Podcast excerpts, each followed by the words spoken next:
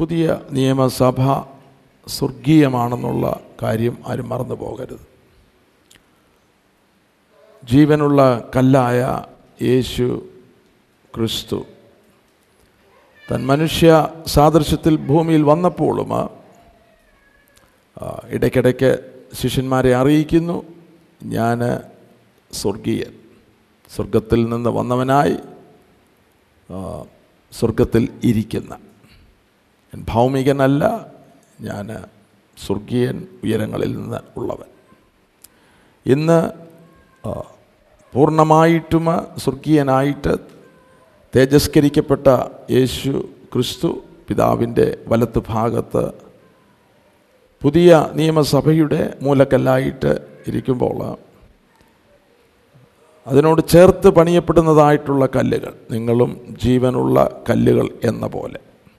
അപ്പോൾ നാം ഭൂമിയിൽ ആ ആണെങ്കിൽ തന്നെയും സ്വർഗീയന്മാരാണെന്നുള്ള ബോധം ഉണ്ടായിരിക്കണം. ഈ സഭയെ ദൈവത്തിന്റെ പരിശുദ്ധാത്മാവാണ് പണിയുന്നത്. അപ്പോൾ ഇതൊരു ലോകത്തിന്റെ മേഖലയിലുള്ള അല്ലെങ്കിൽ ലോകത്തിന്റെ ആത്മാവിനാലോ ലോകത്തിന്റെ ചുറ്റുപാടുകളിലോ അദാമ്യനെ കൊണ്ടോ അല്ല ദൈവസഭ പണി പണിയപ്പെടേണ്ടത്. ദൈവത്തിന്റെ പരിശുദ്ധാത്മാവിന്റെ നിറവും ശക്തിയും അഭിഷേകമുള്ള ദൈവത്തിന്റെ അഭിഷക്തന്മാരും സഭയിലുള്ള ശിഷ്യ വൃന്ദവും അവരും ആത്മീകർ സ്വർഗീയന്മാർ ഇവരൊന്നിച്ച് ദൈവനാമത്തിന്റെ മഹത്വത്തിനു വേണ്ടി ആയിരിക്കുമ്പോൾ അവിടെയാണ് ആത്മാവ് ദൈവസഭയെ ദൈവസഭയെ പണിയുന്നത് ദൈവ വചനത്തിലെ ഭക്തജനങ്ങളുടെ ഒരു ചിത്രം എന്റെ മുൻപിലൂടെ വന്നു. അത് ഹാബേൽ മുതൽ പുതിയ നിയമശുശ്രൂഷയിലുള്ള ഭക്തന്മാർ വരെ. അവർ അവരുടെ ജീവിതത്തിന്റെ പ്രത്യേകത അവരിൽ ദിവ്യമായിട്ടുള്ള സ്വഭാവങ്ങൾ ഉണ്ടായിരുന്നു. അത് ദൈവം കാലാകാലങ്ങളിൽ അവരെ വിളിച്ച് വേർതിരിച്ച് ദൈവം ഒരുക്കിയിരുന്ന ഒരു പാതയിലൂടെ അവരെ നടത്തി ആ, യാത്രയിലാണ് ഈ സ്വഭാവങ്ങളിലേക്ക് അവരെ കൊണ്ടുവരുന്നത്. അല്ലേ? അവരുടെ ഒരു ജീവിത യാത്ര ആയതുപോലെ നമ്മുടെ ജീവിതവും ആ അളവിൽ തന്നെ നാം കാണേണ്ടതായിട്ടുണ്ട്. നാം ഒരു ആത്മീക യാത്രയിലാണ്. യാത്രയിലെ രണ്ട് പ്രധാനപ്പെട്ട ദൗത്യം. ദൈവിക ദൗത്യം നമ്മൾ നിറവേറേണ്ടതായിട്ടുണ്ട്. ഒന്ന് നമ്മിൽ ഞാനിപ്പോൾ നിങ്ങളെ അറിയിക്കുന്നത് പോലെ ദിവ്യ സ്വഭാവങ്ങളാൽ ദൈവത്തിന്റെ പരിശുദ്ധാത്മാവ് നമ്മെ നിറയ്ക്കേണ്ടതായിട്ടുണ്ട്. അപ്പോൾ യാത്രയിൽ അനുസരണയോട് നാം യാത്ര ചെയ്യുമ്പോഴാണ് പ്രകാരം ഒരു രൂപാന്തരം അല്ലെങ്കിൽ ട്രാൻസ്ഫോർമേഷൻ രൂപവൽക്കരണം നമുക്ക് നമുക്കുണ്ടാകുന്നത്. ലോകത്തിൽ മോഹത്താറുള്ള നാശം വിട്ടൊഴിഞ്ഞ് ദിവ്യ സ്വഭാവത്തിന് കൂട്ടാളികൾ ആയിത്തീരുന്നു. അത് ആത്മാവിന്റെ നിറവിൽ പ്രബോധനയിൽ അനുസരണയിൽ ജീവിക്കുന്നവർക്ക് മാത്രമേ ആ യാഥാർത്ഥ്യത്തിൽ വരുവാനായിട്ട് കഴിയുകയുള്ളൂ. ഉള്ള നമ്മൾ വിശ്വാസസ്നാനം സ്വീകരിച്ചു ആത്മസ്നാനം പ്രാപിച്ചു. എന്നാൽ ഇതിന്റെയൊക്കെ ഉദ്ദേശം ദൈവിക ഉദ്ദേശം മനസ്സിലാക്കാതെ അദാമ്യന്റെ ആ സ്വഭാവത്തിലല്ല അദാമ്യ സ്പിരിറ്റിൽ തന്നെ നമ്മൾ ജീവിക്കുകയാണെങ്കിൽ നമ്മൾ യാഥാർത്ഥ്യത്തിൽ വരുന്നില്ല. കുറേ ചടങ്ങുകൾ നടക്കുന്നുണ്ട് എന്നാൽ അത് നമ്മളെ യാഥാർത്ഥ്യത്തിലേക്ക് കൊണ്ടുവരികയില്ല അപ്പോൾ പുതിയ നിയമസഭയിലുള്ള ദൈവമക്കൾക്ക് വേണ്ടിയതായിട്ടുള്ള ദിവ്യമായിട്ടുള്ള സ്വഭാവങ്ങൾ ഈ ഭക്തജനങ്ങളുടെ ജീവിതത്തിലൂടെ നമുക്ക് ദർശിക്കുവാനായിട്ട് കഴിയും. പ്രാരം നമ്മൾ നമ്മുടെ ജീവിതത്തിൽ നാം ഓർത്തുകൊള്ളണം. നാം സ്നാനപ്പെട്ടു എങ്കിൽ തന്നെയും ആത്മസ്നാനം പ്രാപിച്ചു എങ്കിൽ തന്നെയും ആദാമ്യനാണ് മുന്തി നിൽക്കുന്നത്. ആദാമ്യ സ്വഭാവങ്ങളെല്ലാം ഉണ്ട്. അപ്പോൾ ദിവ്യ സ്വഭാവങ്ങൾ നമ്മൾ പ്രാപിക്കേണ്ടത്. അല്ലേ? നമ്മൾ ദൈവസ്ഥാനത്ത് പ്രാപിക്കേണ്ടത്. പ്രാപിക്കണമെങ്കിൽ ഒന്ന് നമുക്ക് ആ ബോധമുണ്ടാകണം. ഇല്ല എന്നിൽ അദാമ്യ സ്വഭാവങ്ങൾ തന്നെയാണ് മുന്തി നിൽക്കുന്നത്. അതിൽ നിന്ന് ദിവ്യ സ്വഭാവങ്ങളിൽ ക്രിസ്തുവിന്റെ സ്വഭാവത്തിലേക്ക് ആയിത്തീരുവാനായിട്ടാണ് എന്നെ വിളിച്ചിരിക്കുന്നത്. സ്നേഹവും സന്തോഷവും സമാധാനവും നീതിയും പ്രാർത്ഥന ഇതെല്ലാം ഡ്യൂപ്ലിക്കേറ്റ് ഉണ്ട്. അല്ലേ? അതാമ്യ മനുഷ്യനത് വളരെ വിദഗ്ധമായിട്ട് ചെയ്യുവാനോ അവനറിയാം. പ്രസംഗമായാലും ഉപദേശം ഇതെല്ലാം ചെയ്യാം ആദാമ്യ മനുഷ്യൻ. എന്നാൽ അതല്ല ദൈവം നമ്മളെക്കുറിച്ച് ആഗ്രഹിക്കുന്നത്. നമ്മൾ പടിപടിയായിട്ട് ക്രിസ്തുവിന്റെ സ്വഭാവത്തിലേക്ക് വരണം. അപ്പോൾ ആ ഒരു ബോധം നമുക്കുണ്ടായിരിക്കണം. അങ്ങനെ അത് കൂടാതെ നമ്മൾ മനസ്സ് വയ്ക്കുക നമുക്കൊരാഗ്രഹം ക്രിസ്തുവിന്റെ സ്വഭാവത്തിലേക്ക് എനിക്കായി തീരണം. അങ്ങനെയുള്ള ഒരു നീതിക്ക് വിശന്ന് ദാഹിക്കും. ദൈവനീതിക്ക്. മനുഷ്യനീതിയല്ല. അത് നമുക്ക് ഓട്ടോമാറ്റിക്കായിട്ട് ആദാമിൽ നിന്ന് കിട്ടിയതാണ്. എന്നാൽ അതിൽ നിന്ന് ദൈവനീതിയിലേക്ക് നാം ആയിത്തീരണം. അപ്പോൾ അത് മനസ്സ് വെച്ച് പ്രാർത്ഥിക്കണം. സ്വയനീതി ഉണ്ടെങ്കിൽ ഒരു കാലത്തും ദൈവിക സ്വഭാവങ്ങൾ പ്രാപിക്കുവാൻ സാധ്യമല്ല. അല്ലേ? എനിക്ക് കുഴപ്പമൊന്നുമില്ല. എന്നാരെങ്കിലും ചിന്തിക്കുകയാണെങ്കിൽ ഞാൻ പ്രാപിച്ചു. എനിക്കിതിന്റെ ഒന്നും ആവശ്യമില്ല. കാരണം ഓൾറെഡി ഞാൻ സ്നാനപ്പെട്ടു. അല്പസ്നാനം പ്രാപിച്ചു അന്യഭാഷയും പറയുന്നുണ്ട്. അപ്പോൾ അങ്ങനെ ഒരു മനോഭാവത്തോടുകൂടി ഇരിക്കുകയാണെങ്കിൽ ദിവ്യ സ്വഭാവങ്ങൾ ഒരു ഇഞ്ച് പോലും കിട്ടിയാൽ ഒരെണ്ണം പോലും ലഭിക്കുകയില്ല. അപ്പോൾ നമുക്കൊരായുസ് നൽകിയിരിക്കുന്നത് പ്രാപിച്ചതിന്റെ പൂർണതയിലേക്ക് എത്തിച്ചേരുവാനായിട്ടാണ്. അല്ലേ? അല്പം കിട്ടിയാലും പോരാ. പൂർണതയിലേക്ക് വരണം. അപ്പോൾ അത് നമ്മൾ മനസ്സ് അതിനൊരു ദാഹം നീതിക്ക് വിശന്ന് ദാഹിക്കുക. അല്ലെങ്കിൽ ആ, വിശപ്പും ദാഹം ഉണ്ടെങ്കിൽ മാത്രമേ ആ ദൈവനീതിയിലേക്ക് നമുക്ക് വരുവാൻ കഴിയുകയും അല്ലേ? ആ ഇതുപോലെ ഓരോ സൗമ്യത. ഞാൻ സൗമ്യതയും താഴ്മയും ഉള്ളവനാകിയാൽ എന്റെ മുഖം ഏറ്റുകൊണ്ട് എന്നോട് പഠിപ്പി പാഠശാല. അത് ഓട്ടോമാറ്റിക്കായിട്ട് ലഭിക്കുന്നതല്ല. നമ്മൾ ആ പാഠശാലയിലേക്ക് പ്രവേശിക്കണം. എന്നിട്ട് നിരന്തരം ദൈവമായിട്ടുള്ള ബന്ധത്തിൽ ആഗ്രഹിച്ച് പ്രാർത്ഥിച്ച് അങ്ങനെയാണ് നാം അത് പ്രാപിച്ച് പ്രാപിച്ചെടുക്കുന്നത് അല്ലേ? അപ്പോൾ ദൈവമായ കർത്താവ് ഞാൻ ഈ ഓരോ പോയിന്റുകളല്ലേ ഓരോ ഭക്തജനങ്ങളെപ്പറ്റി നിങ്ങളെ അറിയിക്കുമ്പോൾ പ്രാർത്ഥനയോടുകൂടെ കർത്താവ് ആ സ്വഭാവത്തിലേക്ക് എന്നെ എന്നെ കൊണ്ടുവരണം.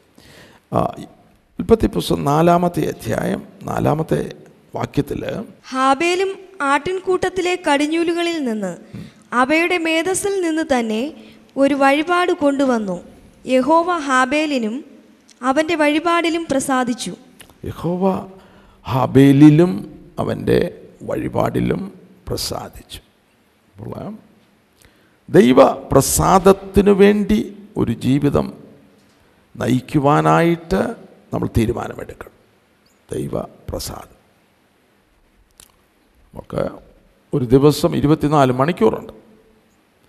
നമ്മിൽ നിന്ന് അനേക പ്രവർത്തികൾ ഓരോ ദിവസവും ഓരോ മിനിറ്റിലും വെളിപ്പെടുന്നുണ്ട്. അല്ലേ? പുറത്ത് വരുന്നുണ്ട്.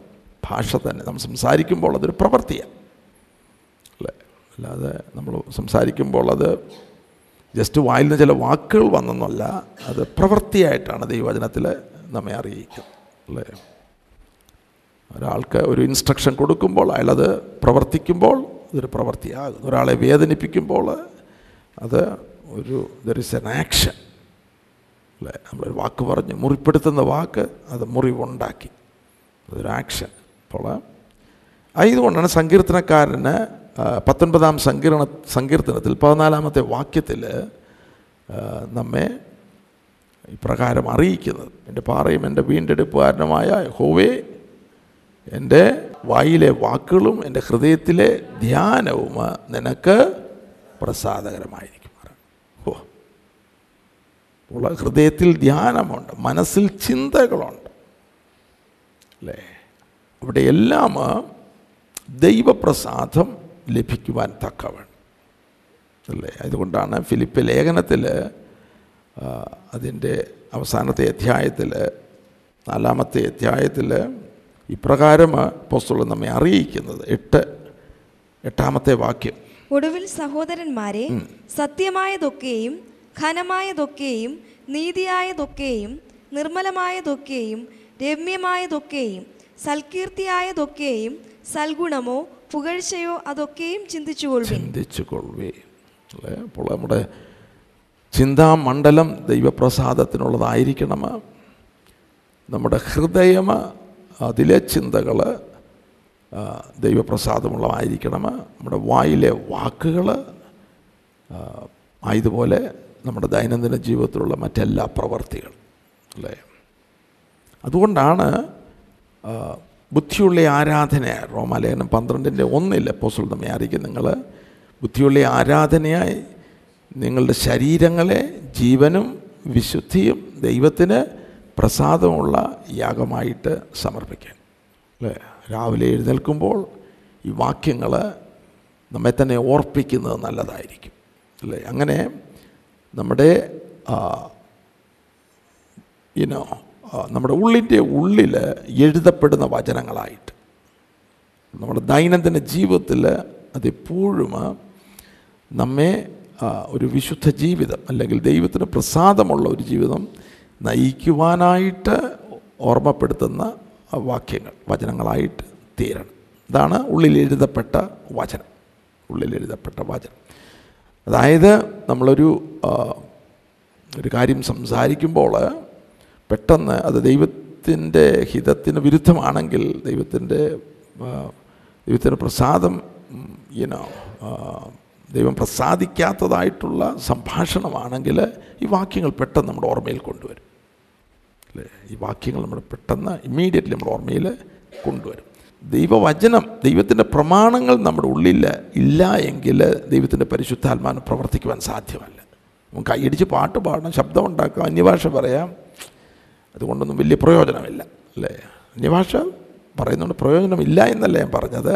അകത്തൊന്നുമില്ല എങ്കിൽ അകത്ത് ദൈവചനം ഇല്ല എങ്കിൽ ആയതുകൊണ്ടാണ് എവ്രി ഡേ എല്ലാ ദിവസവും ഈ അളവിൽ ദൈവം നമ്മോട് ഇടപെടുന്നതായിട്ടുള്ള വചനങ്ങൾ നമ്മുടെ ഉള്ളിൽ ആത്മാവിനാൽ എഴുതപ്പെടണം ആ വചനമാണ് ആത്മാവ്. വചനത്തിലൂടെയാണ് നമ്മളെ ഒരു വിശുദ്ധ ജീവിത നീതിയുടെ ജീവിതത്തിലേക്ക് നടത്തുവാൻ തുടങ്ങുന്നത് വചനമില്ല എങ്കിൽ ആത്മാവിന് നമ്മെ നടത്തുവാൻ കഴിയുകയില്ല. ആത്മാവിനെ അനുസരിച്ച് നടപ്പി എന്നാൽ നിങ്ങൾ ജഡത്തിന് മോഹം നിവർത്തിക്കുകയില്ല എന്ന് വാക്യം കാണാതെ പറയാമെന്നേ ഉള്ളൂ. ഒരിക്കലും എന്റെ പ്രായോഗിക ജീവിതത്തിൽ വരുവാനായിട്ട് സാധ്യമല്ല. അപ്പോൾ ദൈവപ്രസാദം. യേശു എന്റെ ജീവിതത്തിൽ ആ പ്രാരംഭത്തിൽ തന്നെ സ്നാനത്തിന്റെ ആ മേഖലയിൽ ഇവൻ എന്റെ പ്രിയപുത്രന് ഇവനിൽ ഞാൻ പ്രസാദിച്ചിരിക്കുന്നു. നമ്മുടെ ഉള്ളിന്റെ ഉള്ളിൽ ഏർലി മോർണിംഗിൽ തന്നെ ആ ചിന്തയുമായിട്ടാണ് ദൈവ പ്രസാദത്തിന് വേണ്ടി ഈ പകൽക്കാലം എനിക്ക് ജീവിക്കണം. കർത്താവെ അവിടെ തന്നെ സഹായിക്കണം. പ്രൈസ് ഗോഡ് അപ്പോൾ ഉള്ളിൽ ഈ വാക്യങ്ങൾ എഴുതിക്കോണം. ഉൽപ്പത്തി പുസ്തകം അഞ്ചിന്റെ ഇരുപത്തി നാലാമത്തെ വാക്യം. ഹാനോക്ക് ദൈവത്തോട് കൂടെ നടന്നു.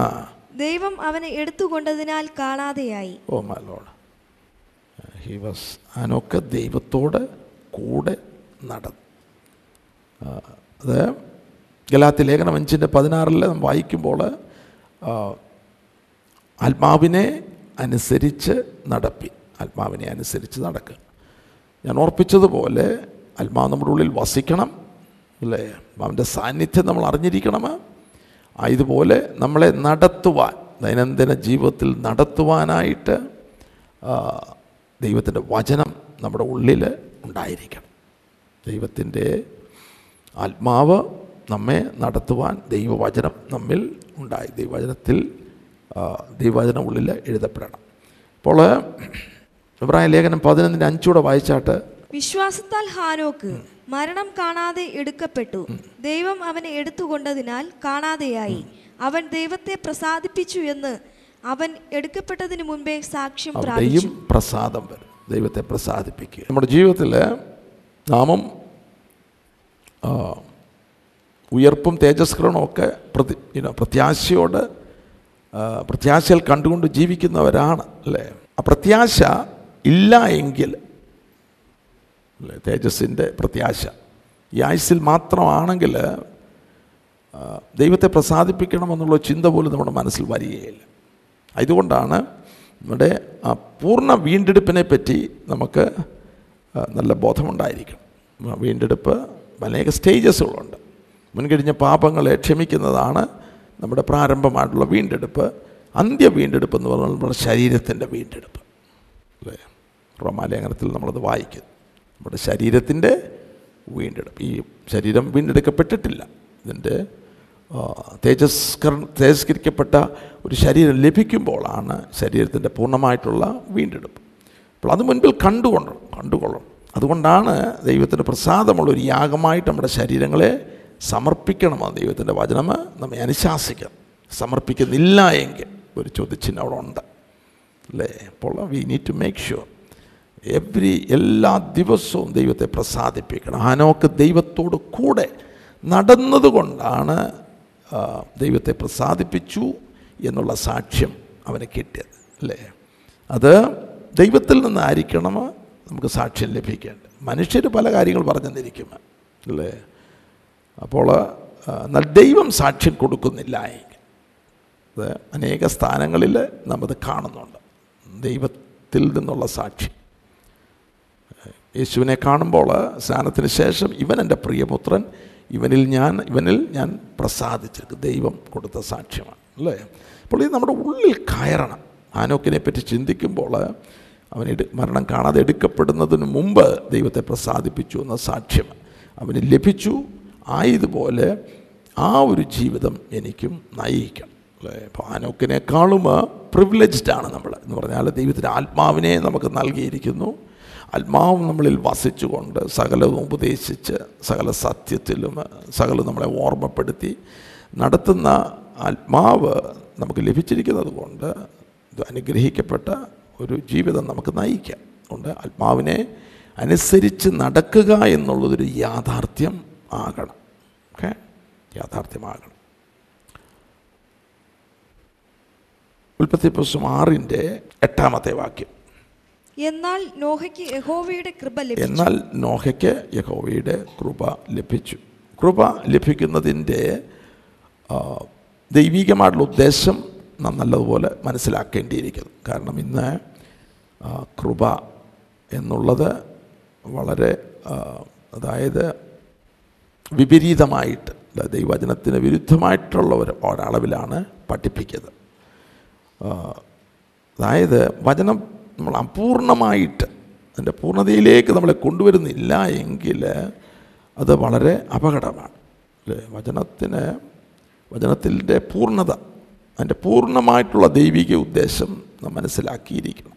ഇപ്പോൾ കൃപയുടെ പ്രധാനപ്പെട്ട രണ്ട് സ്റ്റേജ് ഒന്ന് പാപത്തിൽ കിടക്കുന്ന ഒരുവനെ അവന്റെ സ്വന്തം പ്രവൃത്തികൾ കൂടാതെ ദൈവ കൃപയാൽ മുൻകഴിഞ്ഞ പാപങ്ങളിൽ ക്ഷമിച്ച് അവനെ വീണ്ടെടുക്കുന്നു. അതാണ് വിശ്വാസത്താലുള്ള നീതീകരണം. ദൈവ കൃപയാൽ വിശ്വാസത്താൽ രക്തത്താൽ ഉള്ള നീതീകരണം. എന്നാൽ അപ്രകാരം നീതീകരിക്കപ്പെട്ടവന് ദൈവത്താൽ നീതീകരിക്കപ്പെട്ടവന് ദൈവനീതിയിൽ ജീവിക്കുക എന്നുള്ളൊരു ഉത്തരവാദിത്തമുണ്ട്. അല്ലേ? ദൈവനീതിയിൽ ജീവിക്കുക.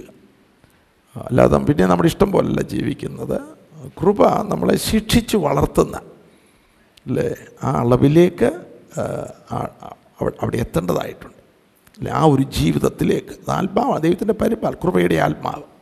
ഇപ്പോൾ കൃപ നമുക്ക് നൽകുന്ന ദൈവത്തിന്റെ ആത്മാവ്.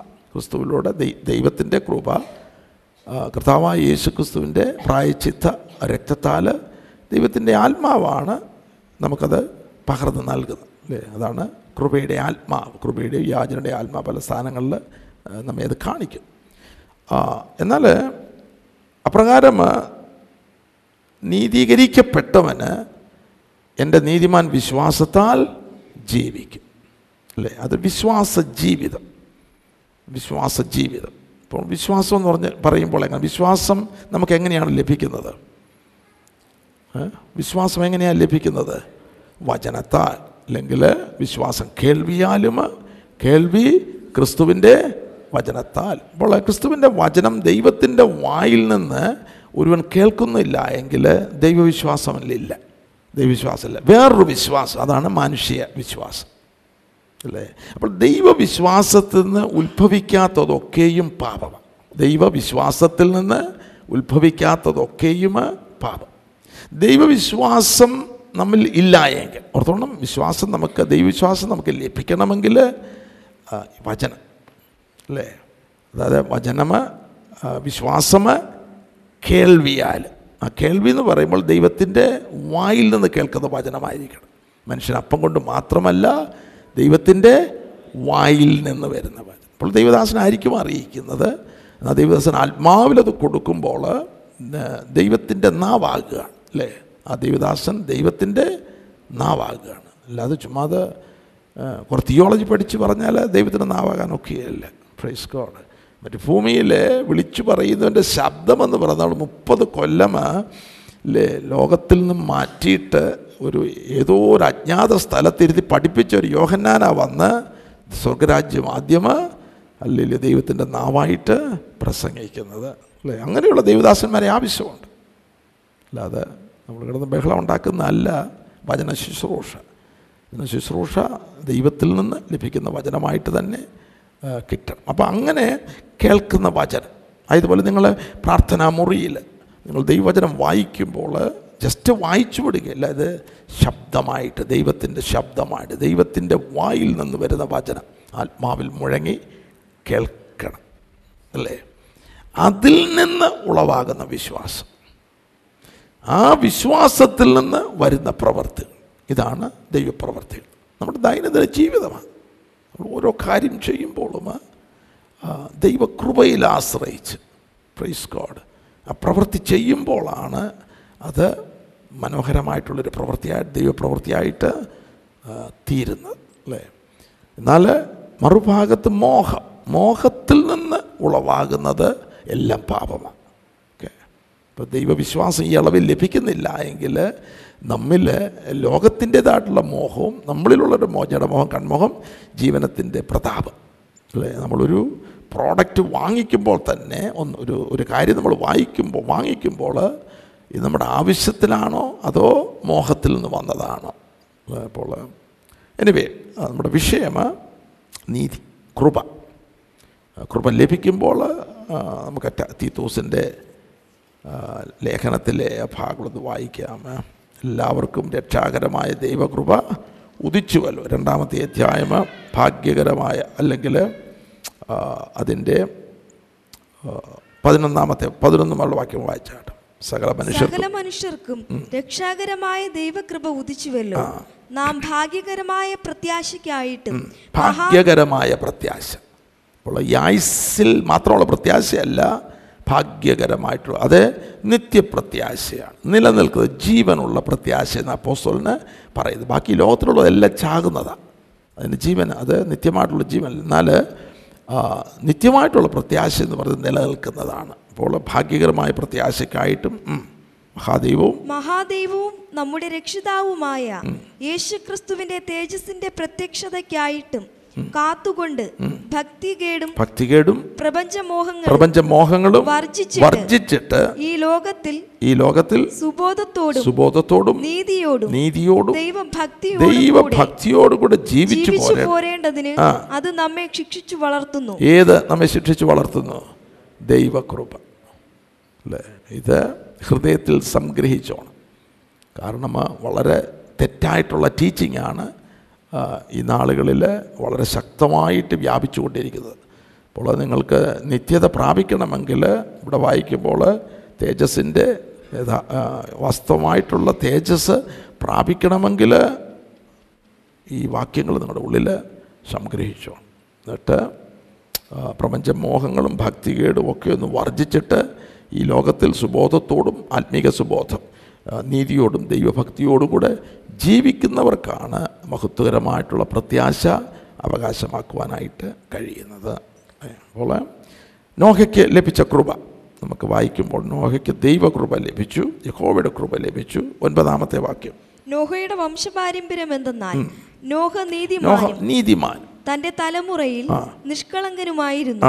നോഹ ദൈവത്തോടു കൂടെ നടന്നു നോഹ നീതിമാൻ മാൻ അല്ലേ? നോഹ നീതിമാൻ. നമ്മുടെ ഞാൻ ഓർപ്പിച്ചതുപോലെ കൃപ ലഭിച്ചത് നീതിയോടെ ജീവിപ്പിക്കുവാനായിട്ട് നീതിയോടെ ജീവിപ്പാനാണ്. ദൈവത്തിൽ നിന്ന് ജനിച്ച് അതിന് അടയാളം നീതിയുടെ ജീവിതമാണ്. അല്ലേ? യോഹന്നാന്റെ ലേഖനം ഒന്ന് യോഹന്നാന് ഇരുപത്തിയൊൻപതാം രണ്ടാമത്തെ അധ്യായം ഇരുപത്തിയൊൻപതാമത്തെ ഇരുപത്തൊൻപതാമത്തെ വാക്യം അവൻ നീതിമാൻ എന്ന് നിങ്ങൾ ഗ്രഹിച്ചിരിക്കുന്നു എങ്കിൽ നീതി ചെയ്യുന്നവനൊക്കെയും അവനിൽ നിന്ന് നീതി ജനിച്ചിരിക്കുന്നു ചെയ്യുന്നവനൊക്കെയും അവനിൽ നിന്ന് ജനിച്ചിരിക്കുന്നു. അപ്പോൾ ജസ്റ്റ് അനീതിയുടെ ജീവിതം നയിച്ചിട്ട് കൃപയെല്ലാം കാത്തുകൊള്ളൂ എന്ന് പറഞ്ഞു കഴിഞ്ഞാൽ ദുരുപദേശമാണ് അല്ലേ? അത് വഞ്ചനയുടെ ആത്മാവാണ് അങ്ങനെയൊക്കെ പഠിപ്പിക്കുന്നത്. ഇവിടെ നീതി ചെയ്യുന്നവനൊക്കെയും അവനിൽ നിന്ന് ജനിച്ചിരിക്കുന്നു എന്ന് നിങ്ങൾ അറിയുന്നു. ഏഴാം മൂന്നിന്റെ ഏഴ്. കുഞ്ഞുങ്ങളെ ആരും നിങ്ങളെ ആരും നിങ്ങളെ തെറ്റിക്കരുത്. അപ്പോൾ അന്നേ അന്നേ ഇത് ഇതറിയാം. ഇതൊക്കെ വരുന്നു. ആരും നിങ്ങളെ തെറ്റിക്കരുത്. ആ. അവൻ അവൻ നീതിമാനായിരിക്കും നീതിമാനായിരിക്കുന്നത് പോലെ. നീതി ചെയ്യുന്നവൻ. നീതി ചെയ്യുന്നവന് നീതിമാൻ ആകുന്നു. അപ്പോൾ അതൊരു നീതിയുടെ ജീവിതമാണ്. അപ്പോൾ നോഹയ്ക്ക് കൃപ ലഭിച്ചപ്പോൾ അവന് അവൻ നീതിമാനും അടുത്തത് തന്റെ തലമുറയിൽ നിഷ്കളങ്കനുമായിരുന്നു. നോഹ ദൈവത്തോട് കൂടെ നടന്നു. ഓക്കെ? അപ്പോൾ ഈ ഭാഗം വായിക്കുമ്പോൾ നിങ്ങളെ ദൈവസന്നി സമർ കർത്താവ് എനിക്ക് ഈ ജീവിതം ഈ ജീവിതം വേണം. അല്ലേ? അവിടുന്ന് എന്നെ കൃപയാൽ വീണ്ടെടുത്തിരിക്കുന്നത് നീതിയോട് ജീവിപ്പാനായിട്ടാണ്. നീതിക്ക് വിശന്ന് ദാഹിക്കുന്നവർ ഭാഗ്യവാന്മാർ. അവർക്ക് മാത്രമേ തൃപ്തി തൃപ്തി കിട്ടുകയുള്ളൂ. അല്ലേ? തൃപ്തി എന്ന് പറയുമ്പോൾ ഫുൾനെസ് ലൈഫ് അല്ലേ? നീതിയുടെ ജീവിതം. കൃപയുടെയും നീതിദാനത്തിന്റെയും സമൃദ്ധി ലഭിക്കുന്നവരാണ് ക്രിസ്തുവേശുവിൽ ഏറ്റവും അധികമായിട്ട് ജീവനിൽ വാഴുന്നത്. ഏക നിമിത്തം ജീവനിൽ ഏറ്റവും അധികമായി ജീവനിൽ വാഴുന്നത്. അപ്പോൾ ആ ഒരു ജീവിതം വിക്ടോറിയസ് ലൈഫ് ഓവർകമ്മിങ് ലൈഫ് അതൊക്കെ നയിക്കണമെങ്കിൽ നീതിയോട് ഒരു ജീവിതം നയിക്കേണ്ടതായിട്ടുണ്ട്. നോഹ നീതിമാനുമ തന്റെ തലമുറയിൽ നിഷ്കളങ്കനും ദൈവത്തോട് കൂടെ നടക്കുന്നവനുമായി നീതിയുടെ ഒരു ജീവിതം അനീതി എന്റെ ജീവിതത്തിൽ അനുവദിക്കരുത്. എനിക്ക് നീതിയില്ല എന്റെ സംസാരം നോട്ടം ഭാവം ട്രാൻസാക്ഷൻസ് എല്ലാം നീതിയോടായിരിക്കാനായിട്ട് അവിടെ തന്നെ സഹായിക്കണം. ഇപ്പോൾ ഇതിനു വേണ്ടി യാചിക്കുമ്പോഴാണ് ഈ ഒരാഗ്രഹം വന്ന് നമ്മൾ പ്രാർത്ഥിക്കുമ്പോഴാണ് പരിശുദ്ധാത്മാവിന് ഇത് നമ്മളിലേക്ക് പകർന്നു തരുവാനായിട്ട് കഴിയുന്നത്. അല്ല എങ്കിൽ നമ്മൾ അനീതിയുടെ ജീവിതമാണ്. നമ്മൾ ചേഞ്ചസ് ഒന്നും വരുന്നില്ല. കുറേ റിലീജിയൻ കാണും പക്ഷേ ആ റിലീജിയൻ ഒരിക്കലും നമ്മളെ രക്ഷിക്കുകയില്ല. ജീവിതമാണ്. ആത്മാവ്. നമ്മളല്ല ജീവിക്കുന്നത്. നമ്മൾ ദൈവത്തിന്റെ ആത്മാവ് നമ്മളിലുണ്ട്. ആത്മാവിന് നമ്മൾ വിധേയപ്പെടണം. ആത്മാവിനെ നമ്മൾ അനുസരിക്കണം. ദൈവത്തിന്റെ വചനം ആത്മാവിൽ നമ്മുടെ ഉള്ളിൽ സംഗ്രഹിച്ചോണം. അങ്ങനെ അളവിൽ വളരുന്ന ഒരുവനാണ് ഇത് പ്രാപിച്ച് എടുക്കുന്നത്. എന്നാൽ നമ്മൾ ആഗ്രഹിക്കണം. അതിനുവേണ്ടി പ്രാർത്ഥിക്കണം. അല്ലേ? നീതിമാ നീതിയോട് ജീവിപ്പാൻ നിഷ്കളങ്കതയോട് ജീവിപ്പാൻ അങ്ങയുടെ കൂടെ നടക്കുവാനായിട്ട്. അല്ലേ? നോഹയ്ക്ക് ഒരു വലിയ പ്രവൃത്തി ദൈവം ഏൽപ്പിച്ചത്. വലിയ പ്രവൃത്തിയാണ് നോഹയ്ക്ക് ഏൽപ്പിച്ചത്.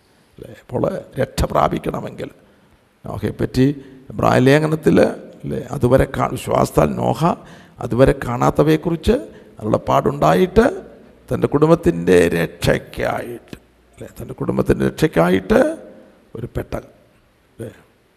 അത് ഭയഭക്തിയോടാണ് അല്ലേ?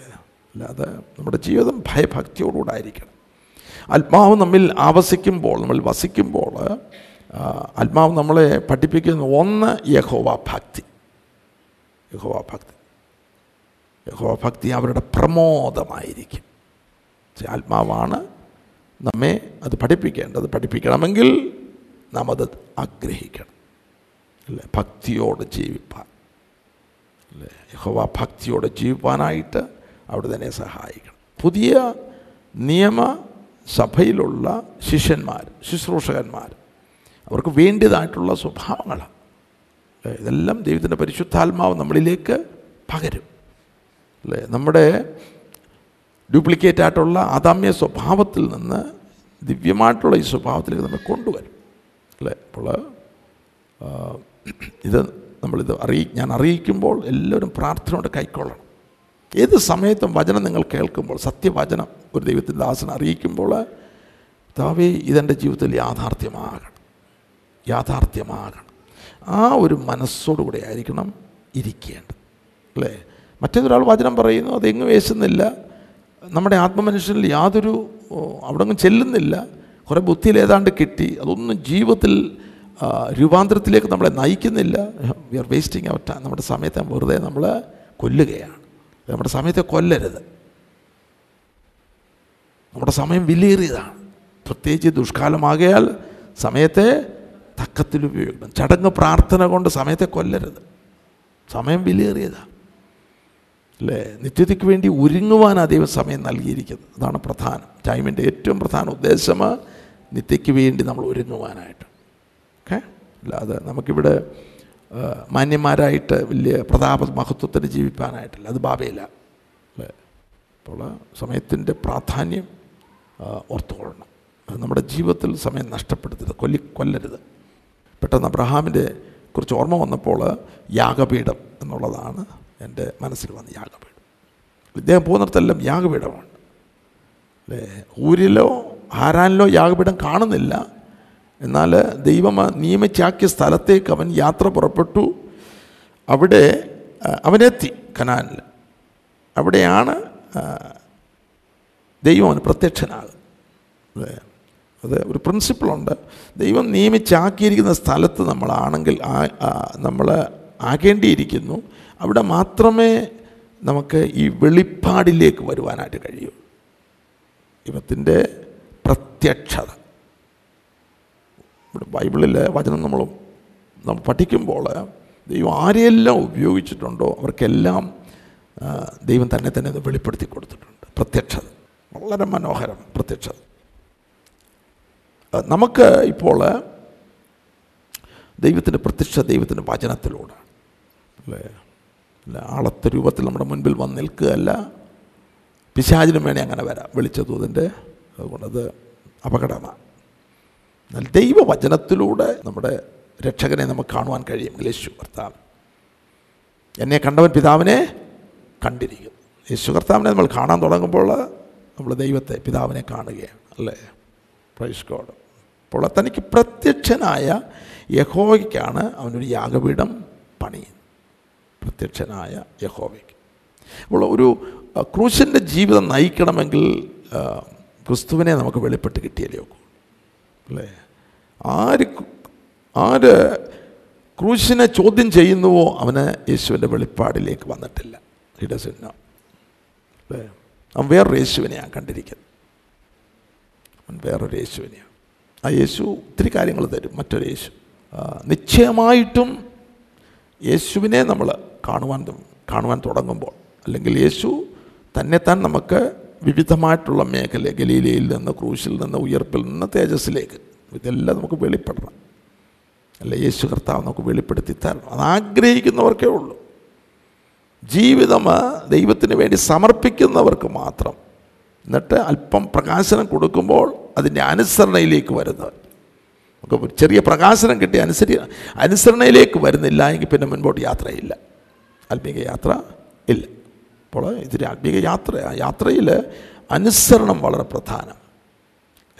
ഇപ്പം അബ്രഹാമിന്റെ കാര്യം അബ്രഹാമിനെക്കുറിച്ച് നമ്മൾ ചിന്തിക്കുമ്പോൾ അവൻ അനുസരണയുടെ യാത്ര പുറപ്പെട്ടെന്നാണ്. വിശ്വാസത്താൽ അബ്രഹാം തനിക്ക് അവകാശമായി കിട്ടുവാൻ കിട്ടുവാൻ എന്ന ദേശത്തേക്ക് യാത്രയാകുവാൻ വിളിക്കപ്പെട്ടാറ് അനുസരിച്ച് എവിടേക്ക് പോകുന്നു എന്നറിയാതെ അല്ലേ? അനുസരണം വളരെ പ്രധാനമായി യാത്രയിൽ. അനുസരണമില്ല എങ്കിൽ നമുക്ക് ലക്ഷ്യസ്ഥാനത്ത് എത്തിച്ചേരുവാൻ സാധ്യമല്ല. അല്ലേ? ഓരോ മേഖലയും അനുസ അനുസരിച്ച ഡിഗ്രി കൂടും. അടുത്തടുത്ത മേഖലയാണ്.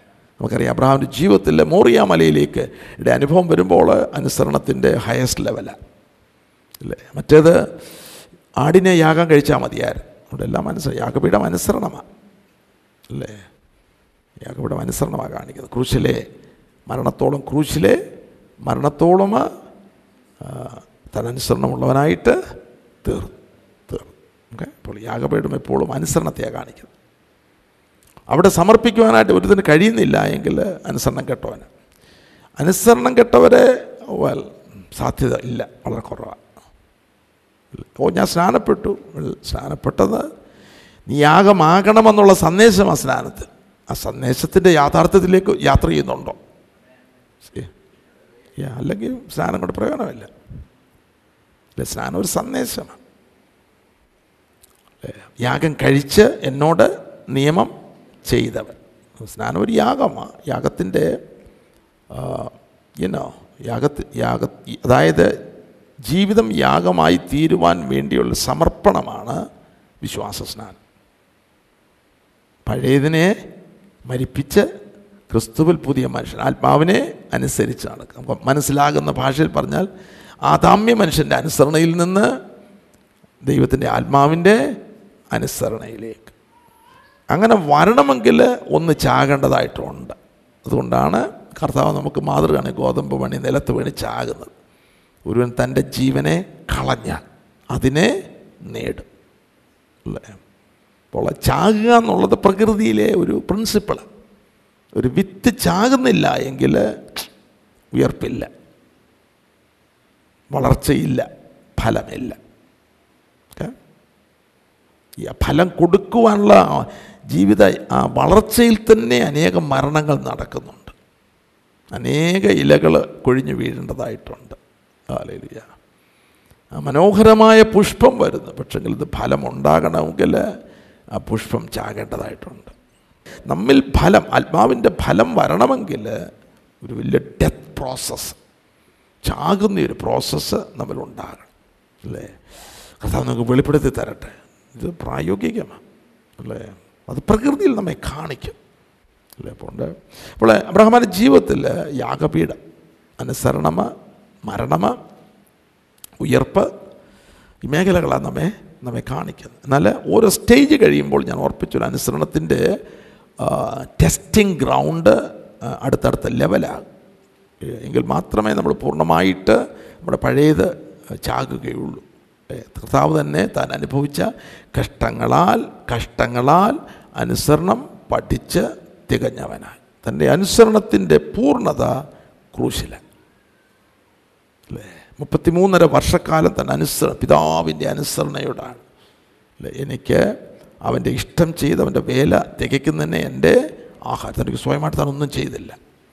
എല്ലാം പിതാവിന്റെ ഇഷ്ടം മുഴുവൻ മേഖല എല്ലാം മേഖല അനുസരണം. എന്നാൽ അനുസരണത്തിന്റെ അതിന്റെ പൂർത്തീകരണം ക്രൂശിലാണ് നിവർത്തിച്ചത് മരണത്തോളം ക്രൂശിലെ മരണത്തോളം. മരണത്തോളം എന്ന് പറയാം ക്രൂശിന് മുൻപ് വരെ. അല്ല? എന്നിട്ട് ക്രൂശിൽ ആ അനുസരണത്തിന്റെ തികവിലേക്ക് വരും. താൻ അനുഭവിച്ച കഷ്ടങ്ങളാൽ അനുസരണം പഠിച്ച് തികഞ്ഞവനാണ്. അപ്പം നമുക്ക് മാതൃക കാണിക്കുകയാണ് കുഞ്ഞുങ്ങളെ അനുസരണം ജസ്റ്റ് ഒരു സ്നാനപ്പെട്ടത് കൊണ്ട് നിന്റെ അനുസരണത്തിന്റെ പൂർത്തീകരണത്തിലേക്ക് വന്നില്ല. കൽപ്പന നീ അനുസരിച്ചു. എന്നാൽ ഇനി നിന്റെ ജീവിതം ആത്മാവിനെ അനുസരിച്ച് നടക്കുന്ന ജീവിതമാണ് പഴയ മനുഷ്യനല്ല ജീവിക്കേണ്ടത്. അല്ലേ? ആ ജീവിതത്തിലാണ് നമ്മുടെ പ്രാകൃത സ്വഭാവം എല്ലാം പുറത്തു പോകുന്നത്. അല്ലേ? കോപം പക പിണക്കം അസൂയ ദ്രവ്യാഗ്രഹം യു നെയിം ഇറ്റ് അല്ലേ? അതെല്ലാം പുറത്തു പോകുന്നതും നാം ദിവ്യ സ്വഭാവത്തിന് കൂട്ടാളികൾ ആയിത്തീരുന്നു. അപ്പോൾ ഇതൊരു യാത്രയാണ്. അല്ലാതെ അബ്രഹാം യാത്ര തുടങ്ങിയപ്പോൾ പൂർണനായില്ല. അല്ലേ? താൻ ആദ്യം ഒരു യാഗപിടം പണിതു. തനിക്ക് പ്രത്യക്ഷനായ ദൈവത്തിന് ഒരു യാഗപിടം പണിതു. അത് കൂടാരം മാറ്റി മാറ്റി അടിക്കുന്നു. പിന്നെ യാഗപിടം പണിയുന്നു ആത്മീയ വളർച്ചയെ കാണിക്കുന്നു. എന്നിട്ട് മോറിയ മലയിൽ വരുമ്പോൾ ഇതുപോലെ യാഗപീഠം പണിത് യഹോവയുടെ നാമത്തിൽ ആരാധിച്ചു. അല്ലേ? ആരാധന എന്ന് പറയുമ്പോൾ യാഗത്തിലൂടെയാണ് റിയലായിട്ടുള്ള ആരാധന. അല്ലേ? അത് പാട്ടും കയ്യടിയും കൊണ്ട് നമ്മൾ റീപ്ലേസ് ചെയ്യുകയാണെങ്കിൽ അത് വളരെ ഡേഞ്ചർ നമ്മൾ ഉപയോഗിക്കുന്ന വാക്കുകൾ വളരെ സൂക്ഷിക്കണം. ആരാധനയ്ക്ക് പോകാൻ നമ്മൾ പ്രൈസ് ആൻഡ് വർഷിപ്പ് എന്നൊക്കെ വർഷിപ്പ് എന്നൊക്കെ പറയുമ്പോൾ ഇങ്ങനെ കുറേ കൈയടിച്ച് ചാടുന്ന ആ വർഷിപ്പ് എന്ന് നല്ല വർഷിപ്പ് അത് ഒരു ഭാഗമാണ്. ചെറിയ ഭാഗം അല്ലേ? എന്നാൽ അതിന്റെ റൂട്ട് ബേസ് അല്ലേ? ഞാൻ ചെറിയ ഭാഗം എന്ന് പറയുമ്പോൾ വലിയനോ അത് അത് പ്രോമിനന്റ് ആയിട്ടുള്ള ഒരു ഭാഗമായിട്ട് തന്നെ നിങ്ങൾ ചിന്തിച്ചു. ചെറിയ ഭാഗം എന്ന് പറയുമ്പോൾ അത് തെറ്റിദ്ധാരണകളുണ്ടാകും. അല്ല? അത് ആരാധനയാണ്. എന്നാൽ ആരാധനയുടെ ഒരു ബേസ് ഉണ്ട്. ആ ബേസിൽ നിന്നുകൊണ്ടായിരിക്കണം നമ്മൾ പാട്ട് പാടുകയും കൈയടിക്കുകയും പ്രാർത്ഥിക്കുകയും ചെയ്യണം. ആ ബേസ് ഇല്ലാതെ ലോകത്തിന്റെ ബേസിൽ നമ്മൾ നിന്നുകൊണ്ട് കൈയടിച്ച പാട്ട് പാടിയ പ്രാർത്ഥിച്ച ഒരു പ്രയോജനവുമില്ല ഓക്കെ അതുകൊണ്ടാണ് നിങ്ങൾ ബുദ്ധിയുള്ള ആരാധന. എവിടെയാണ് നമുക്ക് ആത്മീക ബുദ്ധി തെളിയേണ്ടത്? ആരാധന എന്താണ് ബുദ്ധിയുള്ള ആരാധനയായി അല്ലേ? നിങ്ങളുടെ ശരീരങ്ങളെ ജീവനും വിശുദ്ധിയും ദൈവത്തിന് പ്രസാദമുള്ള യാഗമായിട്ട് സമർപ്പിക്കും അതാണ് ആരാധന. അല്ലേ? ഇവിടെ അവിടെ അവനെ യഹോവയ്ക്കൊരു യാഗപീഠം പടുന്നു യഹോവയുടെ നാമത്തിൽ ആരാധിച്ചു. യാഗപീഠം ഇല്ലായെങ്കിൽ യാഗമില്ലായെങ്കിൽ ആരാധനയില്ല ആരാധന കാണും. യഹോവ ദൈവത്തിന്റെ നാമത്തിലുള്ള ആരാധന കാണുകയില്ല. അല്ലേ? യാഗപീഠമില്ലായെങ്കിൽ നമ്മെ തന്നെ ആയിരിക്കും ആരാധിക്കുന്നത്. അല്ലേ? പരീശൻ പ്രാർത്ഥിച്ചതുപോലെ. അവൻ അവനോട് തന്നെ ദൈവമേ എന്ന് വിളിക്കുന്നതായിട്ട് കാണാം. നിന്നുകൊണ്ട് പറയാം. നിന്നുകൊണ്ട് അവനോട് എന്നിട്ട് ദൈവമേ ഞാൻ ഞാൻ ഞാൻ ഞാൻ. അല്ലേ? ഇവിടെ ആരാ ദൈവം അവിടെ അവൻ തന്നെയാണ് ദൈവം. അപ്പോൾ നമ്മെ യാഗമായിട്ട് സമർപ്പിച്ച് പ്രൈസ് അതിൽ നിന്ന് വരുന്നതായിട്ടുള്ള ആരാധനയാണ് ദൈവത്തിന്റെ നാമത്തിലുള്ള ആരാധന. അല്ലെങ്കിൽ യേശുക്രിസ്തുവിന്റെ നാമത്തിലുള്ള ആരാധന. ദൈവത്തിന്റെ സന്നിധിയിലേക്ക് നാം കഴിക്കുന്ന ആരാധന. അപ്പോൾ അബ്രാമിന്റെ ജീവിതത്തിൽ ആരാധനയുടെ ഹയസ്റ്റ് ലെവൽ ഇരുപത്തിരണ്ടാമത്തെ അധ്യായത്തിൽ നാം കാണുന്നു. ഇരുപത്തിരണ്ടാമത്തെ അധ്യായത്തിൽ ഒൻപതാമത്തെ വാക്യം. ദൈവം കൽപ്പിച്ചിരുന്ന സ്ഥലത്ത് അവർ എത്തി. അബ്രഹാം ഒരു യാഗപീഠം പണിതു. ദൈവം കൽപ്പിച്ചിരുന്ന സ്ഥലം. ദൈവം നിയമിച്ചാക്കിയ സ്ഥലം. ഇവിടെ ദൈവം കൽപ്പിച്ച സ്ഥലം. എവിടെയും പോയി യാഗം കഴിക്കാൻ ഒക്കത്തില്ല. എവിടെയും പോയി യാഗം കഴിക്കാൻ ഒക്കുക ദൈവം നമ്മെ ആക്കിയിരിക്കുന്ന ഒരു മേഖലയുണ്ട്. ദൈവം. ദൈവത്തിന്റെ മുൻ നിർണയത്തിൽ അല്ലേ നമുക്ക് വേണ്ടി ഒരുക്കിയിരിക്കുന്ന സ്ഥലമുണ്ട്. നമ്മൾ ഏത് പട്ടണത്തിലാണ് ഏത് വീട്ടിലാണ് അലലുയ ഏത് കൂട്ടായ്മയിലാണ് ഇതൊക്കെ ദൈവം നിയമിച്ചാക്കിയതായിട്ടുള്ള അത് നമുക്ക് മനസ്സിലാകണം. ദൈവവ്യവസ്ഥയിൽ. ഒരുവൻ ദൈവഹിതത്തിൽ അങ്ങോട്ട് ജീവിക്കാൻ തുടങ്ങുമ്പോഴാണ് അതെല്ലാം ഓർഡറിൽ ആകുന്നത്. അപ്പോൾ ദൈവം നിയമിക്കാത്ത ഒരു സ്ഥാനത്തോട് യാഗപീഠം പണിത് യാഗം കഴിച്ചാൽ നോ ഇവിടെ ദൈവം കൽപ്പിച്ചിരുന്ന സ്ഥലത്ത് അവർ എത്തി അബ്രഹാം ഒരു യാഗപീഠം പണി അപ്പോൾ അധികം ബ്രാഹ്മ ബ്രാഹ്മന്റെ ജീവിതം ഒരു യാത്രയാണ്. ഊരിൽ നിന്ന് മൊറിയ മലയിലേക്കുള്ള യാത്ര അബ്രഹാമിന്റെ ജീവിതത്തിലുള്ള യാഗപീഠം അല്ലേ? ആരാധന അനുസരണം. അനുസരണം ഇവിടെ നാം കാണുന്നുണ്ട് ഇരുപത്തിരണ്ടാമത്തെ അധ്യായത്തിൽ പതിനെട്ടാമത്തെ വാക്യം. നീ എന്റെ നീ എന്റെ വാക്ക് അനുസരിച്ചതുകൊണ്ട് നിന്റെ സന്തതി മുഖാന്തരം ഭൂമിയിലുള്ള സകല ജാതികളും അനുഗ്രഹിക്കപ്പെടും എന്ന് ഞാൻ നിന്നെ കൊണ്ട് തന്നെ സത്യം ചെയ്തിരിക്കുന്നു എന്ന് യഹോവ അരുളി ചെയ്യും ഭൂമിയിലുള്ള സകല ജാതികളും അനുഗ്രഹം. അബ്രഹാമിന്റെ അനുഗ്രഹം. ജാതികൾക്ക് ക്രിസ്തുവേശുവിൽ പരിശുദ്ധാത്മാവെന്ന വാഗ്ദത്വം അതാണ് അബ്രാഹാമിന്റെ അനുഗ്രഹം. ഓക്കെ അത് നിഴലാണ് ക്രിസ്തുവാണ് അത് നിവർത്തിച്ചത്. അല്ലേ? അതിന്റെ നിഴലായിട്ടാണ് ഇവിടെ ഈ യാഗം കർത്താവ് യേശു ക്രിസ്തുവിന്റെ ക്രൂശ് മരണത്തിലൂടെയാണ് ഉയർപ്പിലൂടെയാണ് നമുക്ക് ഈ വാഗ്ദത്തം. അതായത് ആത്മാവെന്ന വാഗ്ദത്തം ലഭിച്ചിരിക്കുന്നത്? അബ്രഹാം ഇത് ചെയ്താലേ ഒക്കത്തുള്ളൂ. കാരണം ദൈവനിർണയമാണ്. ദൈവം ഇട്ടിരിക്കുന്ന നിയമമാണ്. എന്നാൽ ക്രിസ്തുവിലൂടെയാണ് നമുക്ക് ഗലാത്തി ലേഖനത്തിലെ വാക്യം ഒന്ന് വായിക്കാം. ഗലാത്തി ലേഖനം മൂന്നാമത്തെ അധ്യായം പതിനാലാമത്തെ വാക്യം. അബ്രഹാമിന്റെ അനുഗ്രഹം ക്രിസ്തേശുവിൽ ജാതികൾക്ക് വരേണ്ടതിന് നാം ആത്മാവെന്ന വാഗ്ദത്ത വിഷയം വിശ്വാസത്താൽ പ്രാപിക്കുവാൻ പ്രാപിപ്പാൻ. തന്നെ അപ്പം കാളിയും ആടും ഈനോ ഇതൊന്നും നമ്മുടെ മനസ്സിൽ കയറില്ല. ലോകം കയറരുത്. അതല്ല അനുഗ്രഹം. അബ്രഹാമിന്റെ അനുഗ്രഹം അബ്രഹാം യാഗത്തിലൂടെ അനുസരണയോടുള്ള യാഗത്തിലൂടെയാണ് അനുഗ്രഹത്തിന്റെ അടിസ്ഥാനം ഇടുന്നത്. അബ്രഹാം ഒരു വിശ്വാസത്തിൽ അനേക അടിസ്ഥാനങ്ങൾ ഇടുന്നുണ്ട് അല്ലേ? എന്നാൽ അത് നിഴലായിട്ട് അവിടെ കിടക്കുമ്പോൾ ക്രിസ്തുവേശുവിലാണ് ഇവിടെ ക്രിസ്തുവേശുവിൽ താവ യേശു ക്രിസ്തുവിന്റെ യാഗത്തിലൂടെ മോളി പറയുന്ന വിലയ്ക്ക് വാങ്ങി. ന്യായപ്രമാണത്തിന്റെ ശാപത്തിൽ നമ്മെ വിലയ്ക്ക് വാങ്ങി അല്ലേ? രക്തത്താൽ. അതുകൊണ്ടാണ് പുസ്തോലന് നിങ്ങൾ ദൈവത്തിന്റെ ദൈവത്തിന്റെ ദാനമായി നിങ്ങളിലിരിക്കുന്ന പരിശുദ്ധാത്മാവിന്റെ മന്ദിരമാകുന്ന നിങ്ങളുടെ ശരീരം എന്നും നിങ്ങളെ വിലയ്ക്ക് വാങ്ങിയിരിക്കുക. നിങ്ങൾ താന്താങ്ങൾക്കുള്ളവർ അല്ല. അല്ലേ? ഇവിടെ നമ്മളെ വിലയ്ക്ക് വാങ്ങിച്ചിട്ട് പിന്നെ നമ്മുടെ ഇഷ്ടം പോലെ ജീവിക്കാനുള്ളതല്ല.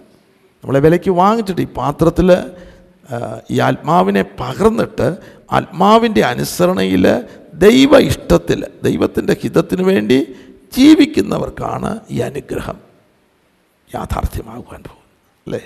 അപ്പോൾ നമ്മൾ ഇതൊന്നും മനസ്സിലാക്കാതെ വീടും കാറും എന്നൊക്കെ പറഞ്ഞു ഓടിയാൽ പിശാജ് കൈയടിച്ച് ചിരിക്കുക അപ്പുറത്ത്.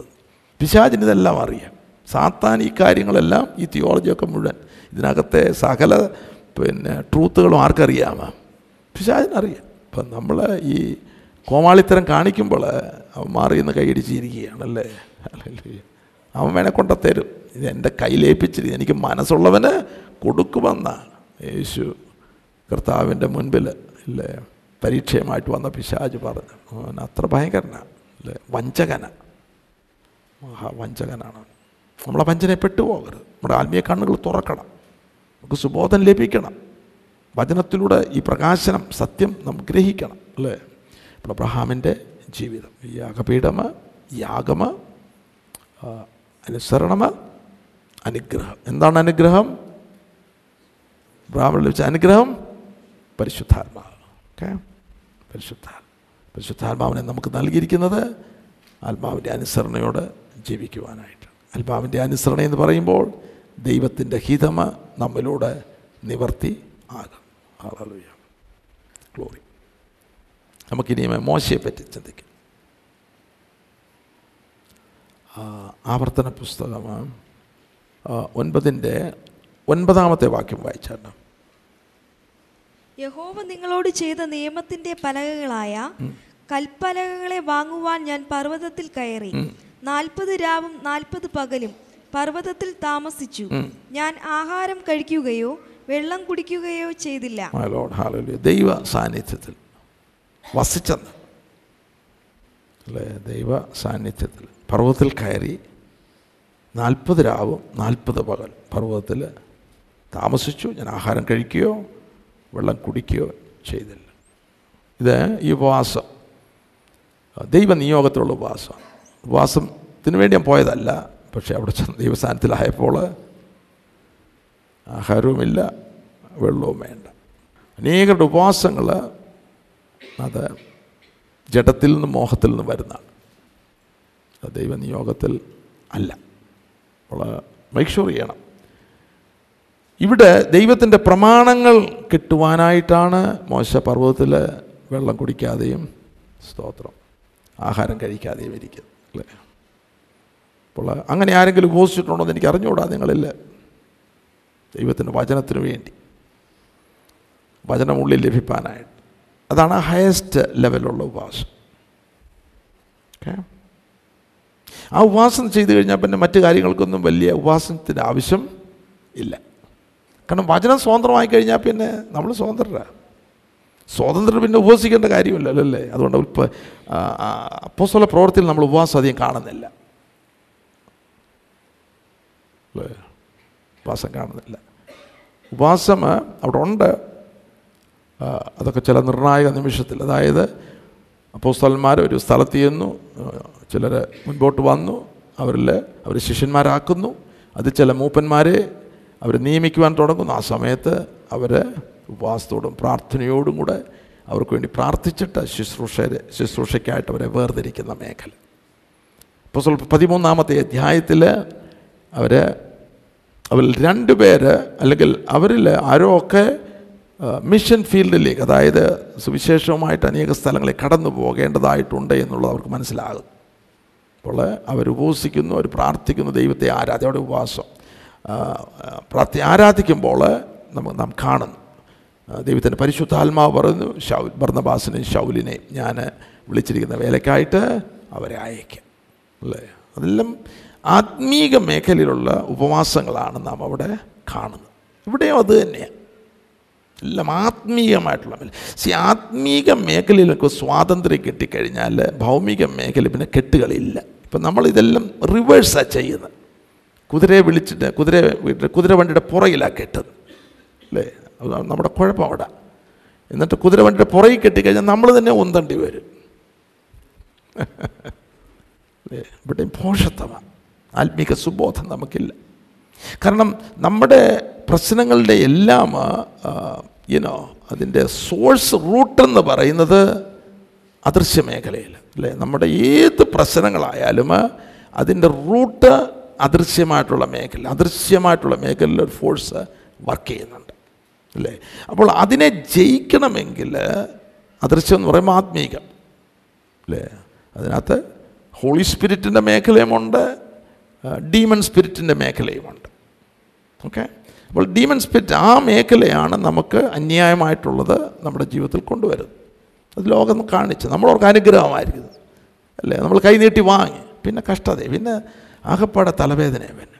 അല്ലേ? വേറൊരളവിൽ അവൻ നമ്മളെ മനസ്സിലാക്കുകയില്ല. എന്നാൽ ആ കെടുതിയുടെ കാരണം അവൻ തന്ന അനുഗ്രഹം നമ്മൾ വാങ്ങിച്ചത് കൊണ്ട് അല്ലേ? അപ്പോൾ നമുക്ക് അതിനെ ജയിക്കണമെങ്കിൽ ഈ സാത്താൻ കൊണ്ടുവരുന്നതായിട്ടുള്ള അല്ലെങ്കിൽ അദൃശ്യ മേഖലയെ പണിയുന്ന പണികളെ നമുക്ക് ജയിക്കണമെങ്കിൽ അദൃശ്യ മേഖലയിൽ തന്നെ നമ്മൾ യുദ്ധം ചെയ്യേണ്ടതായിട്ടുണ്ട്.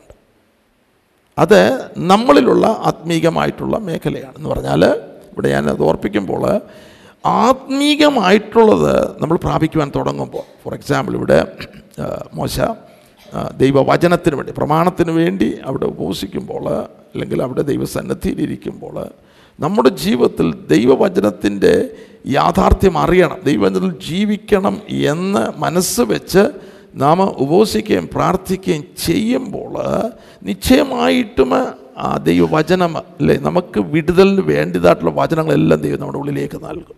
നമ്മളെ വിടുതൽ എന്ന് പറഞ്ഞാൽ നമ്മുടെ ജീവിതം ജീവിതത്തിലുള്ള അതായത് ദൈവാത്മാവിനെ അനുസരിച്ച് നടക്കുന്ന ജീവിതമാണ് നമ്മുടെ യഥാർത്ഥമായ വിടുതൽ എന്ന് പറയുന്നത്. അല്ല ഒരു കൊച്ചു കാര്യം വരുമ്പോൾ എനിക്ക് വിടുതൽ വേണമെന്ന് പറഞ്ഞ് പോകുകയല്ല നം നാം കംപ്ലീറ്റായിട്ട് ഈ അന്യായം അതിൽ നിന്ന് വിടുതൽ പ്രാപിക്കേണ്ടതായുണ്ട്. ബദ്ധന്മാർക്ക് വിടുതൽ കുരുടന്മാർ കാഴ്ച. കുരുടന്മാർ കാഴ്ച പറയുമ്പോൾ ഈ ദൈവജനത്തിന്റെ പ്രകാശനം ജ്ഞാനത്തിന്റെയും വെളിപ്പാടിന്റെയും ആത്മാവിനെ നമ്മുടെ ഉള്ളിൽ ലഭിക്കും. അപ്പോൾ വചനം സ്വാതന്ത്ര്യം നൽകുന്ന വചനം നമ്മുടെ ഉള്ളിലേക്ക് ദൈവം തരും അല്ലേ?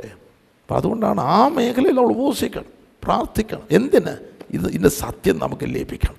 ഇത് സത്യത്തിൽ ജീവിക്കണം അല്ലേ? അല്ല നിന്റെ ഒരു പ്രശ്നത്തിന് വേണ്ടി മാത്രം നീ ഇരിക്കുകയാണെങ്കിൽ നിന്റെ പ്രശ്നം ഒരു കാലത്തും തീരാൻ പോകുന്നില്ല ഒരു പ്ര ആ പ്രശ്നത്തിന് വിടുതലിട്ട് പിന്നെ വേറൊരു പ്രശ്നമായിരിക്കും. പിന്നെ ഒരു വേറൊരു പ്രശ്നമായിരിക്കും അല്ലേ? നിന്റെ പ്രശ്നം റിയലി തീരണമെങ്കിൽ വചനത്താലുള്ള സ്വാതന്ത്ര്യം ലഭിക്കേണ്ടതായിട്ടുണ്ട്. തന്നിൽ വിശ്വസിച്ച യഹൂദന്മാരോട് നിങ്ങൾ എന്റെ വചനത്തിൽ നിലനിൽക്കുന്നു എങ്കിൽ നിങ്ങൾ ജീവിക്കുന്നു എങ്കിൽ പ്രമാണത്തിൽ ജീവിക്കുന്നു എങ്കിൽ നിങ്ങൾ വാസ്തവമായി എന്റെ ശിഷ്യന്മാരായി സത്യം അറിയുകയും സത്യം നിങ്ങളെ സ്വതന്ത്രരാക്കുകയും ചെയ്യും. അപ്പോൾ അദൃശ്യ മേഖലയിലുള്ള ഈ പ്രവർത്തനങ്ങളെ നമുക്ക് ജയിക്കണമെങ്കിൽ നമ്മിലുള്ള ആത്മീക മേഖല അതിന്റെ റിയാലിറ്റിയിലേക്ക് യാഥാർത്ഥ്യത്തിലേക്ക് വരേണ്ടതായിട്ടുണ്ട്. ആത്മാവ് നമ്മെ നടത്തണമെങ്കിൽ ആത്മാവിലുള്ള വചനം നമ്മുടെ ഉള്ളിൽ ലഭിച്ചിരിക്കണം. ആത്മാവിൽ വചനം നമുക്ക് ലഭിക്കണമെങ്കിൽ അതിനുവേണ്ടി നാം ദാഹിക്കണം. അപ്പത്തിനായിട്ടുള്ള വിശപ്പല്ല വെള്ളത്തിനായിട്ടുള്ള ദാഹവുമല്ല ദൈവത്തിന്റെ വചനത്തിനായിട്ടുള്ള വിശപ്പും ദാഹവും നമുക്കുണ്ടാകണം അല്ലേ? അവിടെയാണ് നമുക്ക് അപ്പം വേണ്ട വെള്ളം വേണ്ട ദൈവവചനത്തിന് വേണ്ടി നാം ദൈവത്തിന്റെ സന്നദ്ധിയിൽ ഉപവാസത്തിലും പ്രാർത്ഥനയിലും ഇരിക്കുന്നത്. മനുഷ്യൻ അപ്പം കൊണ്ട് മാത്രമല്ല ദൈവത്തിന്റെ വായിൽ നിന്ന് വരുന്ന വചനം കൊണ്ട് ജീവിക്കുന്നു അല്ലേ? അപ്പോൾ ആ കണ്ണ് തെളിയട്ടെ. അപ്പോൾ അതിനു വേണ്ടിയാണ് മോശം അവിടെ ഇരിക്കുന്നത്. പ്രമാണങ്ങൾ കിട്ടുവാൻ. എന്നിട്ട് പതിനൊന്നാമത്തെ വാക്യം. നാൽപ്പത് രാവും നാൽപ്പത് പകലും കോഴായിരുന്നു യഹോവ എന്റെ പക്കൽ നിയമത്തിന്റെ പലകകളായ ആ രണ്ട് കൽപ്പലക തന്നത്. ഞാൻ പലപ്പോഴും ഓർക്കും മുപ്പത്തൊൻപതാമത്തെ ദിവസം മോശ വാസമൊക്കെ നിർത്തി താഴെ വന്നിരുന്നെങ്കിൽ കിട്ടുമോ നാൽപ്പതാമത്തെ ദിവസം. അല്ലേ? നാൽപ്പതെന്നുള്ള ഒരു കൗണ്ടല്ല ഞാൻ ഉദ്ദേശിക്കുന്നത്. ദൈവം ദൈവം നിയമിച്ചാക്കിയ സ്ഥലമുണ്ട്. ഏതെങ്കിലും പർവതത്തിൽ പോയാൽ ഒക്കത്തില്ല. ദൈവത്തിന്റെ പർവതത്തിൽ തന്നെ ചെല്ലണം. അല്ലേ? നീ അവിടെ ഇവിടെ ഓടിയാലൊന്നും ഇത് കിട്ടുകയല്ല. ഓക്കെ? അനുഗ്രഹം അനുഗ്രഹം എന്ന് പറഞ്ഞുകൊണ്ട് കാണിക്കുന്ന പരിപാടി അവിടെ ഒന്നും ഇത് കിട്ടാൻ പോകുന്നില്ല. ഇത് കിട്ടണമെങ്കിൽ ദൈവസന്നിധി തന്നെ പോകണം. ദൈവസന്നിധി തന്നെ പോകണം. അല്ലേ? ദൈവസന്നിധിയിൽ നാം ഒരാഴ്ച ജീവിച്ചെന്നുള്ളതല്ല ഇവിടെ ഞാൻ ഉപവാസം നാൽപ്പത് ദിവസം എന്നൊരു കണക്കല്ല ഞാൻ പറയുന്നത്. ഇത് നമ്മൾ എല്ലാ ദിവസവും ദൈവവചനത്തിൽ എനിക്ക് ജീവിക്കണം എന്നുള്ള ദാഹത്തോടുകൂടി ആയിരിക്കണം പ്രഭാതത്തിൽ ആ പ്രാർത്ഥനാ മുറിയിലേക്ക് പോകേണ്ടത്. മനസ്സാകുന്നുണ്ടല്ലോ അല്ലേ ഹാലല്യ പരിശുദ്ധനെ ഇന്ന് എനിക്കൊരുക്കിയിരിക്കുന്ന ഭക്ഷണം എനിക്ക് നൽകണം. വചനം. പിന്നെ കുഞ്ഞ് തന്നെ വളരണമെങ്കിൽ എല്ലാ ദിവസവും എന്നെ ഫീഡ് ചെയ്തുകൊണ്ടിരിക്കണം. അല്ലേ? ഒരു ദിവസം മൂക്കുമുട്ട കൊടുത്തിട്ട് പിന്നെ ഒരാഴ്ച കഴിഞ്ഞല്ല. അതിനെല്ലാം സമയമുണ്ട്. എന്ന് പറഞ്ഞതുപോലെ രക്ഷയ്ക്കായിട്ട് വളരുവാൻ വചനമെന്ന മായമില്ലാത്ത പാൽ. അല്ലേ? വാഞ്ചിക്കണം. അല്ലേ നമ്മുടെ പ്രാർത്ഥനാ മുറി വചനധ്യാനത്തിന്റെ മേഖല നമ്മുടെ ആത്മീക വളർച്ചയ്ക്കുള്ള മേഖലയായിട്ട് തീരണം. അല്ലാതെ അവിടെ എല്ലാം ചെന്നിട്ട് ഈ ഭൗമികം പറഞ്ഞ് പറഞ്ഞ് അതിനെക്കുറിച്ച് വറിയേണ്ടെന്ന കർത്താവ് പറഞ്ഞിരിക്കുന്നത്. അതെല്ലാം ജാതികളെ അന്വേഷിക്കുന്നത്. മുൻപേ ദൈവത്തിന്റെ രാജ്യവും നീതിയും അന്വേഷിക്കുകയാണെങ്കിൽ അതോടുകൂടെ നമ്മുടെ ഈ ഭൗമിക മേഖല അതൊക്കെ നമുക്ക് കിട്ടും. എല്ലാം കിട്ടുമെന്നല്ല സകലവും കിട്ടുമെന്ന് പറഞ്ഞില്ല. ഇതൊക്കെയും നിങ്ങൾക്ക് കിട്ടും. ഇതൊക്കെയും കിട്ടും. അപ്പോൾ ഇരിക്കേണ്ടതുപോലെ ഇരിക്കണം. ദാഹിക്കേണ്ടതുപോലെ ദാഹിക്കണം. വളരേണ്ടതുപോലെ വളരണം കുഞ്ഞുങ്ങളിൽ ക്രമാനുഗതമായിട്ടാണ് വളരുന്നത് അല്ലേ? അതിന്റെ വളർച്ചയുണ്ട്. അല്ല? അതുകൊണ്ട് എന്നും അത് ഫീഡ് ചെയ്യണം. നമ്മൾ ദൈവസന്നതിയിൽ ആ ഒരു ദാഹത്തോടും വിശപ്പോടും കൂടി ആയിരിക്കണം ഇരിക്കേണ്ടത്. എന്നിട്ട് അതിന്റെ അതിന്റെ പതിനെട്ടാമത്തെ വാക്യം വായിച്ചാട്ട്. പിന്നെ യഹോവയെ കോപിപ്പിക്കുവാൻ തക്കവണ്ണം നിങ്ങൾ അവന് അനിഷ്ടമായി പ്രവർത്തിച്ച നിങ്ങളുടെ സകല പാപങ്ങൾ നിമിത്തം ഞാൻ യഹോവയുടെ സന്നിധിയിൽ മുൻപിലത്തെ പോലെ നാൽപ്പത് രാവും നാൽപ്പത് പകലും വീണ് കിടന്നു. ഞാൻ ആഹാരം കഴിക്കുകയോ വെള്ളം കുടിക്കുകയോ ചെയ്തില്ല. നമ്മൾ മുൻപിൽ വായിച്ചതായിട്ടുള്ള വാക്യങ്ങളിൽ നമ്മുടെ എല്ലാവരുടെയും ദൈനംദിന ജീവിതത്തിൽ അല്ലേ ഇത് പ്രാപിക്കണം ദൈവത്തിന്റെ വചനം. അതുകൂടാതെ ദൈവത്തിന്റെ ദാസന്മാർ പ്രത്യേകിച്ച് ദൈവത്തിന്റെ പ്രമാണങ്ങൾ അവർ ദൈവത്തിന്റെ ദൈവത്തിൽ തന്നെ പ്രാപിക്കണം. അല്ലേ? അത് പ്രാപിക്കുന്നത് അവരെ ഏൽപ്പിച്ചിരിക്കുന്നതായിട്ടുള്ള ആടുകൾക്ക് ദൈവമക്കൾക്ക് അത് കൊടുക്കുവാനായിട്ട്. അല്ലാതെ ഇന്റർനെറ്റിൽ നിന്നും അവിടുന്ന് ഇവിടുന്നും ഒക്കെ പ്രസംഗം കേട്ട് കാണാൻ പിടിച്ച് പറയുന്നതല്ല ഇത്? ഓക്കെ?